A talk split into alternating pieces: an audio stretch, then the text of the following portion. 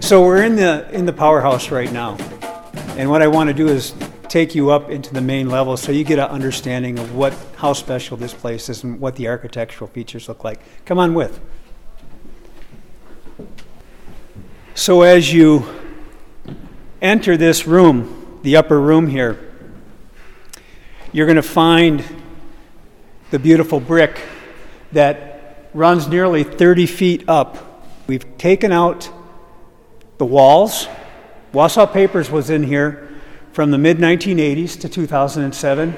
They vacated the building in 2007 when they moved to Kronenwetter, and this building has been sitting empty since. So when we bought the depot, five days later, we secured a 40 year lease to take control of this building and renovate it and position it for the future. It was this close from being tore down. And we worked with our partners at WPS to save and secure this building, and so we're very appreciative of them. But what's going to happen here in this room is going to be somewhat of an innovation station, the Innovation Center. So in this room, we'll have co working, we'll have uh, businesses down here working on Industry 4.0 technologies. We're going to have a maker center down here where we'll have 3D printers and we'll have laser uh, cutters that we can uh, utilize and businesses can utilize here to learn about the different aspects of uh, modeling different ideas.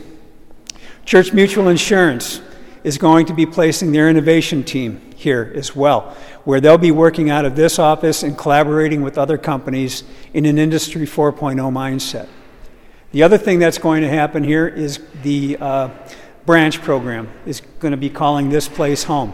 So we will have our education partners at NTC, UW Stevens Point, Church Mutual, and the students working down here solving real world business problems. But what we intend to do in this area is we are going to have a uh, sizable outdoor deck where people can go and work. It'll be Wi Fi enabled, but the decks are going to be repositioned and renovated as well.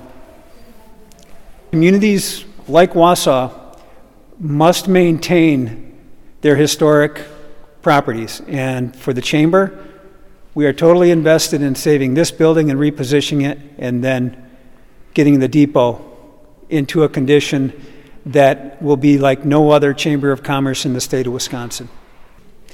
And as you look from the placemaking perspective, why this is so important, you can see the river and you can see Granite Peak as well, all connected. And then up the street, we have the redevelopment of the Wausau Center Mall property, tied to the vibrancy of Third. This is about placemaking. This is an important project that's really going to help tie the mall redevelopment across down the river here, where people can come and work and enjoy a whole new work environment post COVID.